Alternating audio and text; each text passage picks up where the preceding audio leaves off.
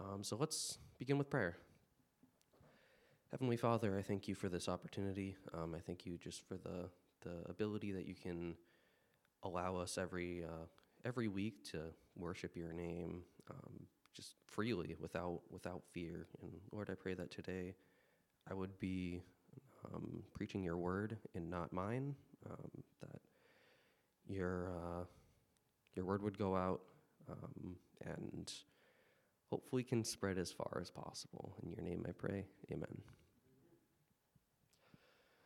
So, have you ever gotten one of those emails or texts, whether it's from your boss or from a professor, and it says, We need to talk, dot, dot, dot?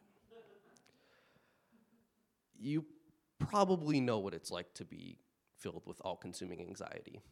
Um, if you're a parent or if you are a spouse, if you've ever gotten a, a phone call from one of your one of your kids or your spouse, and you've you, they start off with, so don't worry, but or don't panic, but you probably know what it's like to go through every worst possible scenario within the fraction of a second. So, those are certainly humorous examples. But what about something like financial anxieties? Have you ever had to worry about running from paycheck to paycheck, carefully calculating every single meal that you buy, worrying if you're gonna be able to afford the next meal? Have you ever had medical anxieties, jumping from doctor to doctor and then another one and another one over the span of months and you may not even get an answer. There are a lot of things in this world to be anxious about. And especially nowadays, more than ever, it doesn't take more than a few seconds to turn on the news and see something to worry about, something to be scared about, something that you are told you need to be scared about. Anxiety is something that permeates this world. It's something that everybody experiences. It it grabs a hold of your rationality and it makes you spiral into irrationality. It it turns you away from things that are reasonable. And there's some people that live every single day in anxiety. But why shouldn't they be? Why should they not be constantly fearful? Where is our comfort in such a cold, sinful, uncaring world? Be still and know that I am God, says Psalm 46:10. I'm sure a lot of people are familiar with this quote. But what does it mean? And how do we apply this when we are just completely consumed and crippled with fearful anxiety. We'll come to find out that this verse is not our study, but it's our application. But first, we need to jump to Matthew 6. And if you would turn with me, um, we'll be in Matthew 6, verse 25.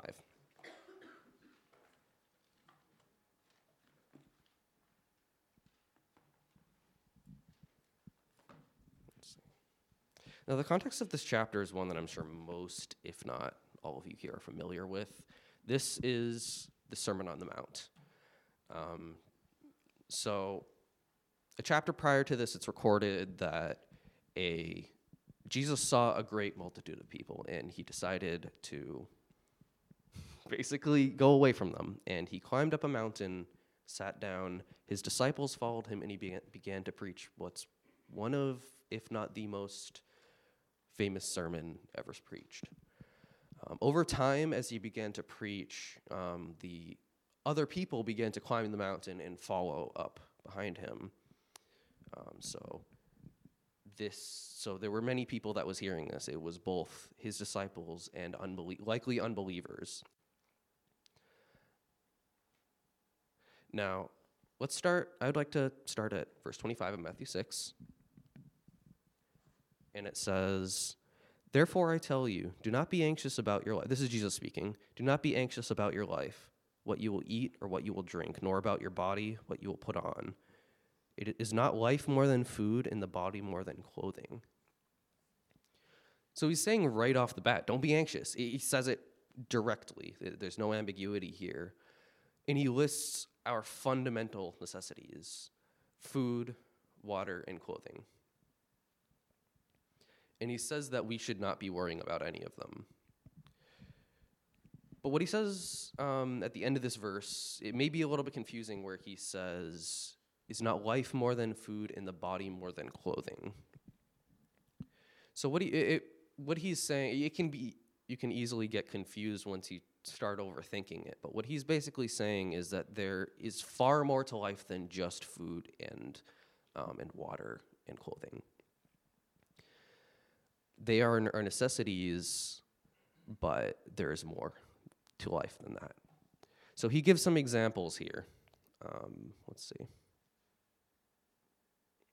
Jesus gives examples through the Father's creation, starting verse 26. Look at the birds of the air. They neither sow nor reap nor gather into barns, yet our heavenly Father feeds them. Are you not of more value than they? So, just as the birds are sustained by the grace of God, so too should we trust Him that He will do the same for us because he cares so much for the birds of the air, why would he not care about our to care to provide our needs? Just as the verse says, are you are you are we not of more value than the birds? We tend to devalue ourselves and think that we're of lesser importance to God. Um, sometimes you can confuse humbling yourself with putting yourself down and I say we generally as a individual sense of the word. Um, but God speaks against that in Luke chapter 12. This is this chapter is the like Luke's account of um, the Sermon on the Mount. So basically, a parallel, a parallel chapter covering this same story, covers the same story beats and um, the sermon in general. And in verses 6 and 7, he says, Are not five sparrows sold for two pennies? Not one of them is forgotten before God. Why even, why even the hairs of your head are all numbered? Fear not, you are of more value than many sparrows. And again, it's, uh, he says here, you are of more value than them. Um, same wording, just different, different uh, different account. So I did some surface surface level research of the number of sparrows worldwide. Um, the common house sparrow. As of roughly May of last year, the population seems to be about 1.6 billion. Not million, but billion. And that's not a number that even I can visualize very well. I don't think anyone can quite fathom that and that's just a recent thing. Apparently, as a side, apparently the population of sparrows is going down. So God is saying, Jesus is saying that if all of these, there's so many, all of these sparrows in the world, and they're not really worth very much. If one is worth two pennies, but God still provides for them, He still does not forget about them why should we think that God's not going to care for our needs? Why He's not going to deliver us food, water, and clothing? Why, why do we sometimes worry that we're forgotten by God? Now, verse 27. And which of you, by being anxious, can add a single hour to his span of life? Now, this is like a solid indisputable truth that I don't even think an un- unbeliever could disagree with. He's saying, who here can just add an hour to his life? No matter how much work you do, who can add an hour to your life? You can. The King James Version says, Which of you, by taking thought, can add one cubit unto his stature? basically saying who, who through effort can add to your height.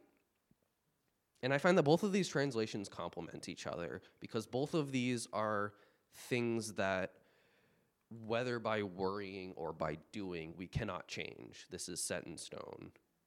And I say that in grief, wishing I could add a few inches to my height. But uh, at this point, the point is, we agonize every hour over our physical attributes or the future of the world that we live in it will not change the outcome. The outcome is in God's hands, not in ours. So after throwing down that hard truth, Jesus immediately continues, verse 28, saying, Why are you anxious about your why are you anxious about clothing? Consider the lilies of the field, how they grow. They neither toil nor spin. These days, we don't often think about how our clothing, clothing is made, um, but in the days of Christ, the wool of sheep would have to be shorn, spun, knit by hand. It was a very long and tedious process uh, and, and laborious process just to get one pair of clothing, one piece of clothing. And while that process may be different now, something that hasn't changed is how flowers grow and how flowers bloom. And they don't toil and they don't worry completely relying on the provisions of God. So, verse 28 Why are you anxious about clothing? Consider the lilies of the field, how they grow. They neither toil nor, nor spin. 29 Yet I tell you, even Solomon in all his glory was not arrayed like one of these. Solomon was well known for being the wealthiest king on earth, um, not just in the Bible, likely still um, probably the wealthiest person to ever exist. 1 Kings 10, 14, and 15 says, Now the weight of gold, now the weight of gold that came to Solomon in one year was 666 talents of gold, beside that which came from the explorers and the business of the merchant of the merchants, and from all kings of the west, from the governors of the land. I'll spare you the details on conversion rates and inflation rates, all that. But today, that would amount to about one billion four hundred twenty million uh, nine hundred fifty nine thousand six hundred fifty four dollars and twenty six cents. This is how much King Solomon was making every year, purely from the gold that he was receiving. This is uh, not including the other things that that was listed in verse fifteen. Um, the, the, the merchants, the explorers, the taxes, which, according to the Bible, he heavily taxed his people. and it even says um, in the same chapter that the Queen of Sheba, when she saw that all that he owned, there was no more breath in her. She was just completely taken aback by how much this king owned. So I think it's pretty safe to say that Solomon was pretty sharply dressed. But Jesus tells us that not even Solomon is dressed in such glory as the lilies of the field, as the flowers that you see and you appreciate a little bit, but you just sort of walk by them. But God says that not even Solomon was arrayed with the glory that these lilies have. So, taking all that, all that into a excuse me, getting ahead of myself. Step to verse 30. But if God is, if God so clothes the grass of the field, which today is alive and tomorrow is thrown into the oven, will he not so much more clothe you, O you of little faith? Okay, I'm not going to do the statistics of how much grass there is on this earth, but I think you understand the scale of what Jesus is laying out here. He clothes the grass, the grass even though it will be thrown into the oven or in other words, scorched by the burning sun. It grows and then it burns out or it withers away when wintertime comes or fall time comes. So, even something so temporary and fragile, so inanimate, God will provide. It's His creation, He will provide for it. So, living in a first world country in the 21st century, I'm sure most people are not anxious about having clothing. And if anyone does, we're a church, we're here to support you on that. Come to the church about it. But your clothing in the time of Christ, your clothing was bought was not bought. It was made by your own two hands or by the hands of a family member. And it was certainly something one could reasonably worry about having. So I'd like to briefly turn your attention to the phrase Jesus uses at the end of the verse, O you of little faith. We can see what little faith looks like in another passage of Scripture. So let's turn over to the book of John, chapter 20. You can see what little faith looks like here. You can observe perhaps one of the most well known cases of doubting in the Bible, that being the story of doubting Thomas. So this takes place after the resurrection of Christ and a few verses after Jesus reveals himself to the disciples. So starting verse 24, we read Now Thomas, one of the twelve, called the twin, was not with them when Jesus came. So when Jesus first revealed himself to the disciples, Thomas was not there. So the other disciples told him, We have seen the Lord. But he said to them, Unless I see in his hands the mark of the nails, and place my finger into the, into the mark of the nails, and place my hand into his side where he was pierced with a spear, I will never believe. I will never believe. So Thomas is told that Christ has been resurrected, but he explicitly says, I will never believe unless he has the physical evidence before him as proof. Although it wasn't recorded, I imagine the frustration the disciples must have felt like Christ is alive. And after, after Christ, after all that Christ had taught them, throughout the time that he was with the disciples before his crucifixion, I can't imagine the frustration of the disciples hearing, like, I will not believe unless I have this physical evidence. But then Jesus arrives. In verse 26, eight days later, his disciples were inside again, and Thomas was with them. Although the doors were locked, Jesus came and stood among them and said, Peace be with you. Okay, so I could not help but just picture you're you're in a house with your friends and you know the doors are locked. And you're just talking, you're you're chatting, and then you just hear behind you suddenly, peace be with you. I I can I, I imagine half the disciples ugh, like and God's just like, peace be with you. That was it, it for the Son of Man peace be with you seems like just such a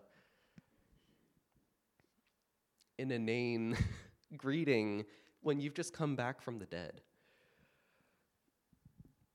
Anyway, tw- verse 27 Then he said to Thomas, Put your finger here and see my hands, and put out your hand and place it in my side. Do not disbelieve, but believe. So, Christ being the all knowing God, was well aware that Thomas doubted his resurrection without having to be there to hear his doubting. Without wasting any of any time, he addresses those doubts by saying, "Put your uh, put your hands in the nail in the marks of the nails on my hands, in the in the hole in my side." Verse 28 Thomas answered him, My Lord and my God, recognizing him as Christ. Verse 29 Jesus said to him, Have you not believed because you have seen me?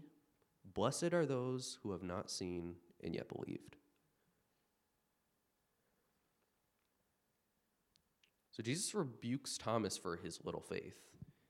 Being a disciple, he surely knew Christ is Lord, and he even displays as much in his resurrection, or excuse me, in his reaction to seeing Christ's body, the, the wounds of Calvary in Christ's body. But despite his, despite his belief, he still doubted. Thomas knew, knew Christ but doubted his resurrection. And do we not do the same in a similar manner? We accept Christ as our holy Savior, but in little faith we doubt his provisions. When we agonize over our fundamental needs, we're doubting no less than Thomas. Christ promised his resurrection, and in a little faith, Thomas doubted. Christ promised provision, and in our little faith, we doubted. And we still doubt. So let's continue back, back to uh, Matthew 6.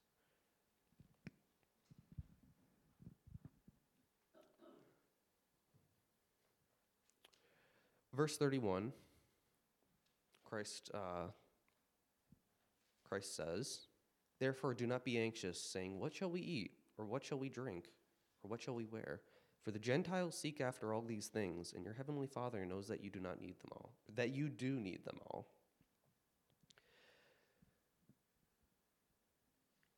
So to the the, um, the Gentiles here, this this um, what Jesus is saying, it can basically be translated to unbelievers. Um, it's just a historical language context. The unsaved worry about food and about drink and about clothing because they do not have the promise of God's provision, but we do. And to the unbeliever, life is about the here and now. Assure, your that, assure that your needs are, needs are met, and then chase after your wants. Eat, drink, and be merry, for today we tomorrow we die. Live life to the fullest the unbeliever does not have the hope of eternity. For to them, life is not more than food or than clothing. So we should not worry about our needs lest we be like those of little faith. So back to verse 31. Um, Therefore, do not be anxious, saying, What shall we eat, or what shall we drink, or what shall we wear?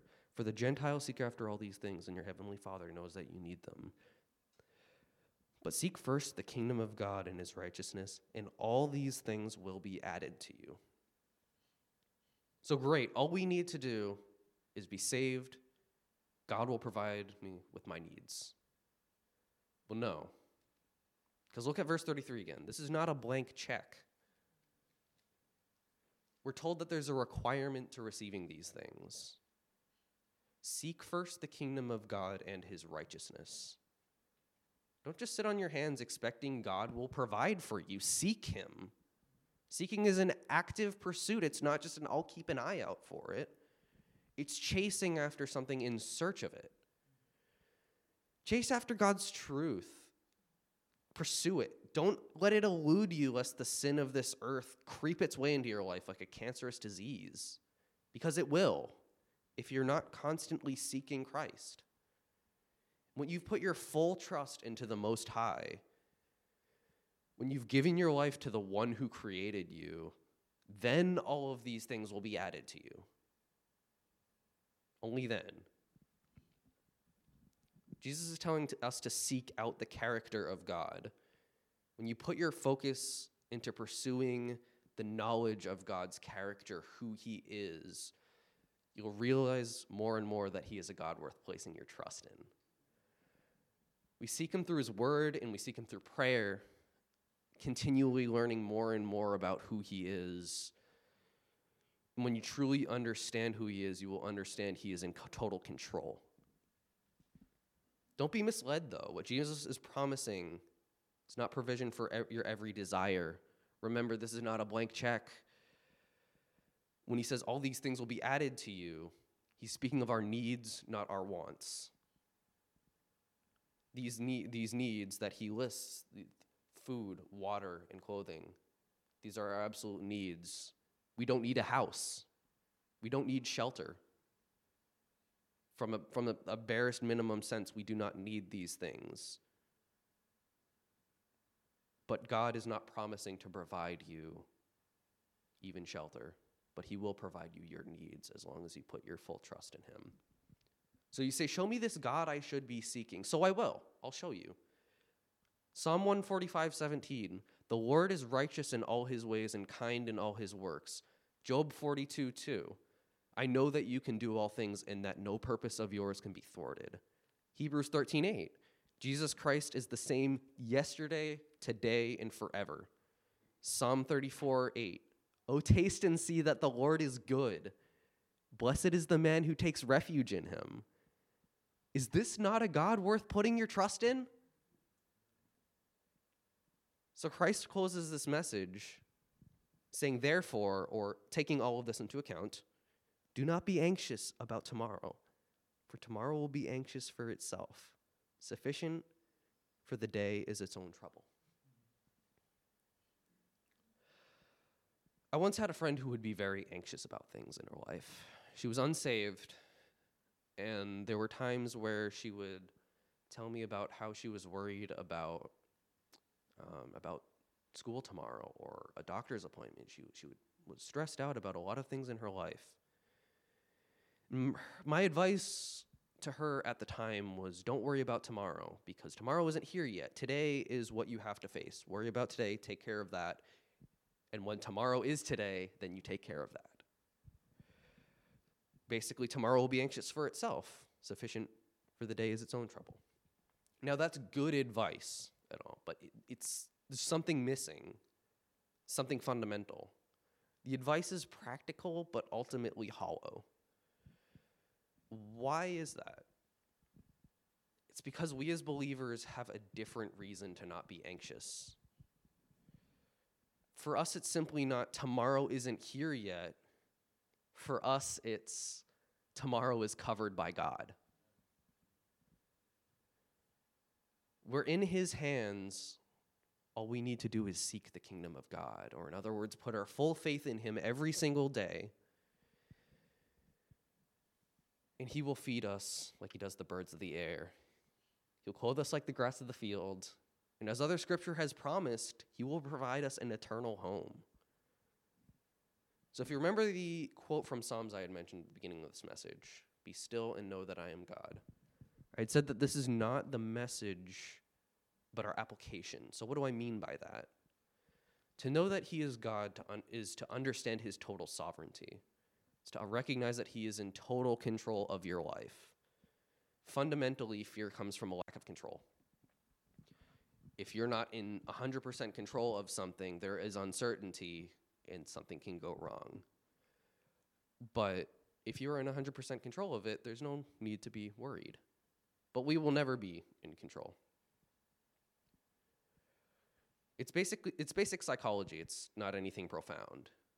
We're not in control and so we have fear. But we'll ne- despite the fact that we'll never be in control, isn't it wonderful that a perfect and infallible God is the one who is in total control? Take comfort in the fact that you are not in control, because there's a God who is, and he will provide for you if only you seek first the kingdom of God. So when we know that he is God or have faith in his sovereignty or understand his total control, we're still, we are still. We're not anxious because the lack of control no longer shakes us.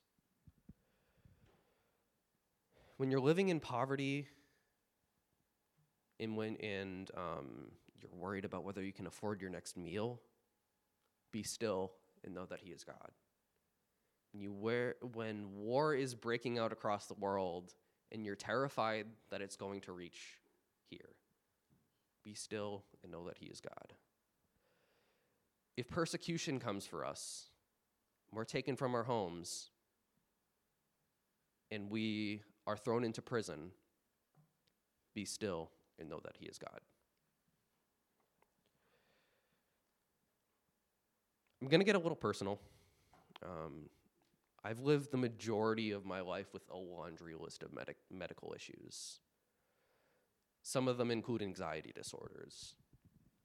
Spent half of my life, more than half of my life, going from doctor to doctor to doctor, going from painful test to painful test, and still being undiagnosed, with uncertainty always on my heart.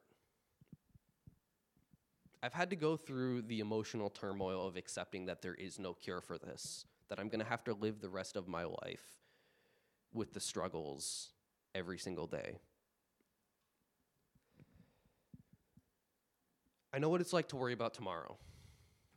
If I could make it through college or sus- sustain a job or raise a family.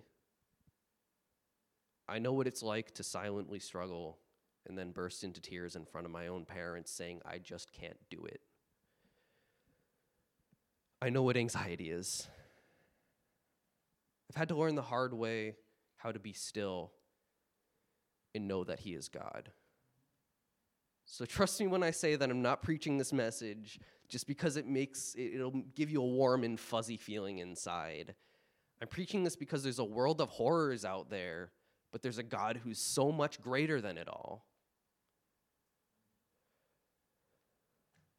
I'm not afraid of tomorrow because I know my perfect God is in control, and I want you all to know that too. So when the weight of this sinful world is bearing down on us, when fear, sin, and the devil, and that dark cloud of anxiety is just dragging you down, do not be anxious about tomorrow because God will provide. Be still and know that He is God. Let's pray. Heavenly Father, this is a world of fear. This is a world of sin. And it's so easy to be consumed by it. Everywhere that we turn, we see people who are afraid. So let us use your word to not only strengthen our own lives, to not be anxious, to be still, to know that you are God but let us use your word to let others know that you are God. Help us to go every single day, to wake up, to take up our cross, and say, I will not fear, because you are in control, because you are my God. Let us look only, not with fear into the future, but only with anticipation to the eternity that awaits us. In your heavenly name I pray. Amen.